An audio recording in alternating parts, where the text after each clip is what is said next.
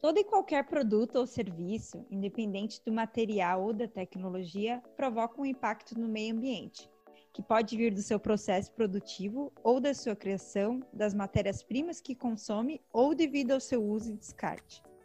Por conta disso, somado ao aumento da conscientização ambiental do mercado consumidor, muitas empresas têm investido cada vez mais na busca por melhores práticas ambientais e indicadores de sustentabilidade. Você, ouvinte, já parou para pensar nos problemas ao meio ambiente causados pelo uso de seus produtos diários? E pensando nisso, como podemos avaliar o impacto ambiental de um produto qualquer? Existem inúmeras maneiras de se fazer isso com metodologias já bastante consolidadas na área de gestão ambiental. Mas hoje a gente vai falar sobre análise do ciclo de vida, também chamado de ACV. Tal ferramenta procura estruturar e até mesmo responder algumas perguntas como quais são os processos envolvidos desde a extração das matérias-primas, passando pelo transporte, pela transformação na indústria, o uso de embalagens, chegando ao consumo e finalmente ao descarte, o que esses processos geram de problemas ao meio ambiente? E para entender isso um pouco mais, acompanhe esse episódio com a gente. Vamos comentar também alguns exemplos de sustentabilidade de algumas empresas que possuímos aqui no Brasil e pelo mundo. Além disso, obviamente, não deixaremos de tocar na pauta social disso tudo. Afinal, não há como separar o meio ambiente do ser humano.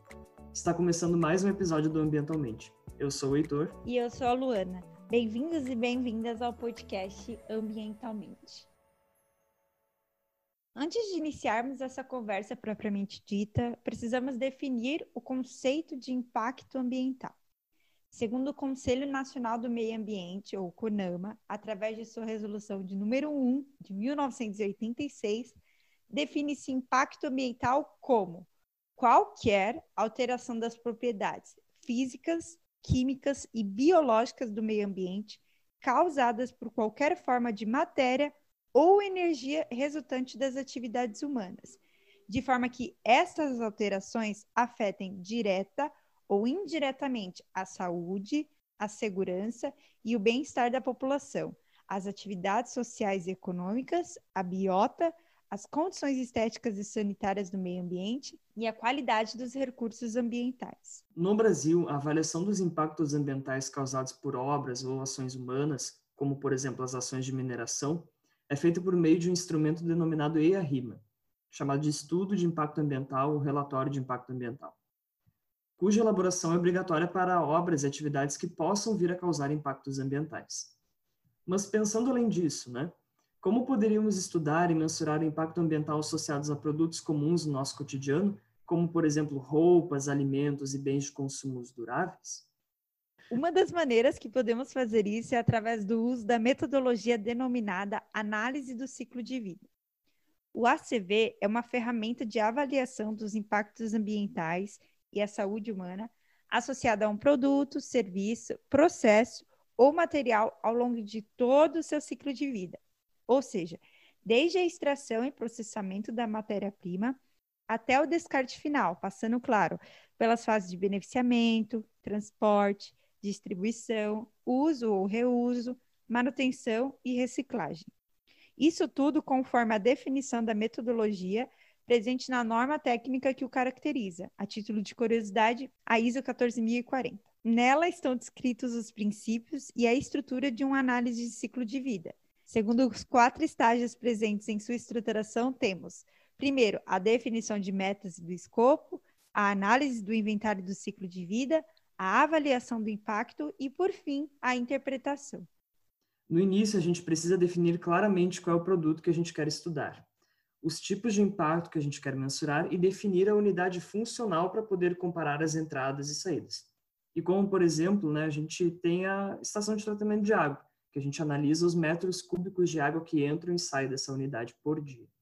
A partir daí, se faz uma avaliação do impacto, que é juntar os dados, ver como eles se comportam em diferentes categorias e tentar compreender isso, né? levando a uma interpretação com conclusões e, é claro, recomendações. A última fase da ACV é justamente aplicar os resultados obtidos da elaboração da ferramenta, que permitem o desenvolvimento de melhorias dos produtos, adequações no planejamento estratégico, elaboração de políticas públicas ou até mesmo campanhas de marketing, entre várias outras coisas.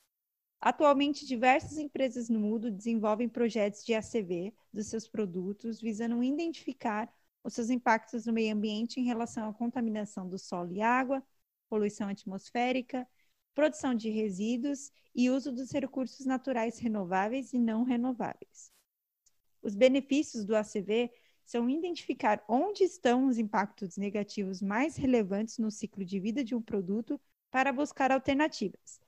Assim, a gente reforça a importância de um aprendizado circular junto à realização da análise de ciclo de vida, que pode impulsionar mudanças no processo e mudanças as quais podem ter impactos reavaliados pela própria análise de ciclo de vida. Em resumo, esse estudo consiste em identificar o que vai ser estudado, observando quais os fluxos materiais e energéticos necessários para a produção e consumo do objeto. Depois, interprete seu resultado, sempre buscando melhorar a produção, tornando-a mais econômica e menos danosa ao meio ambiente. Claro, isso em um cenário ideal, que a gente sabe que nem sempre acontece na prática, ainda mais aqui no Brasil. Mas como que funciona a análise de ciclo de vida na prática, né? Um primeiro exemplo interessante de discutirmos é o das famosas sacolas plásticas. Muitos de nós já vimos em filmes estadunidenses o uso de sacolas de papel é, e o uso desses sacos continuam populares por lá, né? apesar de terem caído em desuso em grande parte do mundo a partir dos anos 1970, uma vez que o plástico nessa época era visto como material mais durável e principalmente inovador. Atualmente, entretanto, existe um grande estigma social contrário ao plástico, e isso se estende para o uso de sacolas plásticas. Mas as sacolas de papel elas não são mais amigáveis ao meio ambiente do que as de plástico? Bom, é nesse sentido análise do ciclo de vida foi aplicada em diversos estudos para avaliar o impacto de sacolas de supermercado no meio ambiente. Em um estudo de 2011, por exemplo, né, um trabalho de pesquisa produzido pela Assembleia da Irlanda do Norte constatou que é necessário quatro vezes mais energia para fabricar um saco de papel do que para fabricar um saco de plástico.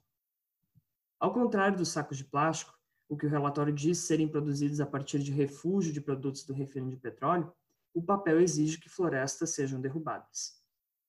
O processo de fabricação, de acordo com a pesquisa, também produz uma maior concentração de produtos químicos tóxicos em comparação com a fabricação de sacolas plásticas descartáveis.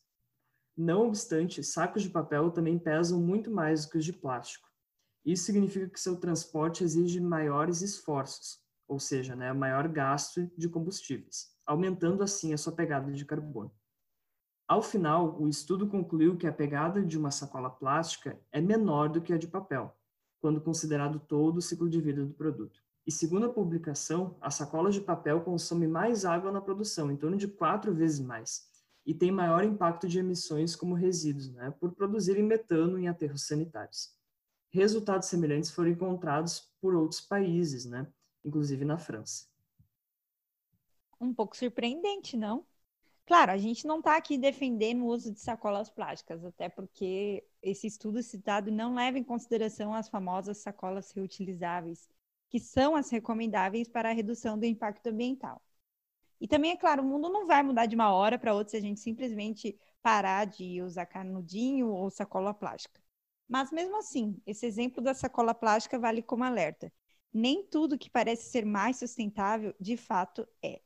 E o pior de tudo é que as aparências enganam mesmo. Muitas empresas reformularam sua estratégia de marketing para promover a marca como ecologicamente correta, sendo que, na realidade, quase nada é alterado para que se produza com menos impacto ambiental.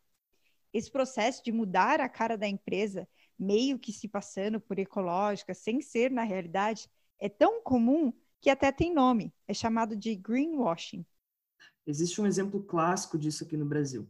Com o aumento da pressão global sobre empresas e governo após a explosão da devastação aqui natural brasileira, registradas esse ano, algumas empresas agroexportadoras iniciaram esse processo de greenwashing, anunciando projetos de sustentabilidade.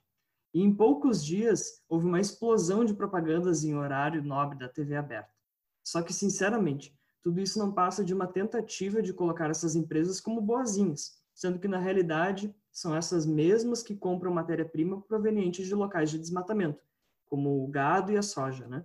No fim, A única coisa que muda é a cara da empresa, sem haver qualquer alteração no processo produtivo, que nesse caso é o que realmente importa e o que causa o impacto ambiental de fato. Mas, Heitor, voltando um pouco para os bens utilizados no nosso dia a dia, algo que tem entrado em voga ultimamente é a chamada moda sustentável. Além de brechós terem tomado maior espaço no mercado, até mesmo por razões econômicas, começou-se a haver um questionamento acerca dos impactos ambientais das roupas que a gente utiliza. Cada vez mais o plástico tem tomado parte de nossas roupas. Tênis, camisetas, bermudas de banho, chinelos, tudo isso contém plástico, que, como todos sabem, ele demora alguns séculos para se decompor no meio ambiente. Reduzir o plástico nesses materiais seria uma boa ideia, não? Partindo da ideia das sacolas plásticas, o plástico até pode poluir menos em sua produção, mas ele demora centenas de anos para se decompor. Utilizar produtos que utilizam mais energia para produção mas que são biodegradáveis, é uma alternativa ecologicamente correta? Sim. Por isso, a escolha das matérias-primas é um ponto muito importante. Nesse caso das roupas, né, o ideal é que sejam utilizadas fibras biodegradáveis e produzidas de maneira sustentável, sem uso de pesticidas e outros produtos tóxicos. Claro, isso tudo fica bem difícil tendo em vista o nosso modelo de produção agrícola, deixando os produtos sustentáveis com preço muito mais elevado mas isso é um assunto para um outro episódio. Bom, a fabricação de tecidos a partir de fibras sintéticas, como o poliéster e o nylon, necessita de uma grande quantidade de produtos químicos, os quais poluem o meio ambiente. Já os tecidos naturais, como a lã, seda e o algodão, não necessitam de tantos produtos químicos durante seu processo de fabricação. Talvez o processo de fabricação de roupas a partir de algodão orgânico até possa consumir mais água e energia, mas sem dúvida os efluentes do processo industrial seriam muito menos danosos ao meio ambiente, o que é um grande ponto a favor de materiais ditos naturais. Dá para perceber que essas análises são complexas, não? Tudo entra em jogo quando falamos de o quão sustentável um produto é. Hoje, com a globalização, esse processo é mais complexo ainda, visto que existe uma integração maior dos mercados nacionais, dificultando um pouco a realização da análise de ciclo de vida. Mas, claro, dentro de toda essa confusão, existem empresas, inclusive brasileiras, que focam na produção sustentável de seus produtos. Existe uma empresa de cosméticos muito famosa aqui no Brasil que ganhou o mundo nos últimos anos. Né? Ela produz os seus produtos com base em matérias-primas genuinamente brasileiras, como açaí, cupuaçu e maracujá. Além dela ser certificada uh, internacionalmente, né, a empresa gera renda para comunidades locais e divulga a cultura brasileira no exterior. Inclusive, esse é um exemplo perfeito para expormos que a exploração de recursos naturais pode se dar de forma sustentável, desde que haja responsabilidade e comprometimento. Mas, claro, vale ressaltar que a maioria das empresas que optaram por vender produtos ditos verdes não fazem isso por incentivos fiscais, mas sim como tentativa de promover a empresa a um nicho de mercado diferenciado. Se houvesse algum tipo de incentivo fiscal considerável a empresas que geram menos impacto e menos resíduos, certamente haveria maior quantidade de produtos verdes no mercado, contribuindo para a redução de seus preços. Como sabemos, produtos ecológicos custam mais caro. Isso não vale somente para roupas e cosméticos, mas também para alimentos. Os orgânicos são mais sustentáveis, não são? Mas são consideravelmente mais caros também, isso dificulta o acesso da população a esses produtos, que é um país marcado pela desigualdade social e pela pobreza. Enfim, por esse motivo, não há como pensar em mudanças de padrão de consumo sem haver uma reestruturação geral de sistemas de produção, visto que o, os que temos atualmente favorecem os produtos menos ecológicos. Não há como cobrar da população a compra de produtos mais sustentáveis, visto que a metade dos brasileiros vive com menos de 413 reais mensais segundo dados de, do ano passado, né, do IBGE. E, pois é, não há como falar de meio ambiente sem falar da estrutura social, né, e por isso que se destaca a necessidade de elaboração de, de políticas públicas de incentivo para empresas ecologicamente corretas. O que temos atualmente, não só no Brasil, mas também em outros países em desenvolvimento, é a flexibilização de leis ambientais, que acaba por dar mais espaço para empresas que praticam atos contra o meio ambiente e infelizmente o consumidor deve se sujeitar a esse status quo, afinal ele não tem poder aquisitivo para escolher um produto mais sustentável. É super importante que a gente deixe de consumir produtos que causem dano ao meio ambiente. Só que a gente tem que ter em mente que não vivemos em um país em que todos possuem acesso a produtos mais sustentáveis. A conciliação meio ambiente e sociedade deve acontecer para que assim a gente pelo menos possa ter a oportunidade de reestruturar os nossos padrões de consumo. O podcast Ambientalmente fica por aqui. Nossos episódios vão ao ar toda sexta-feira. Até semana que vem. Obrigado por ouvir e até semana que vem.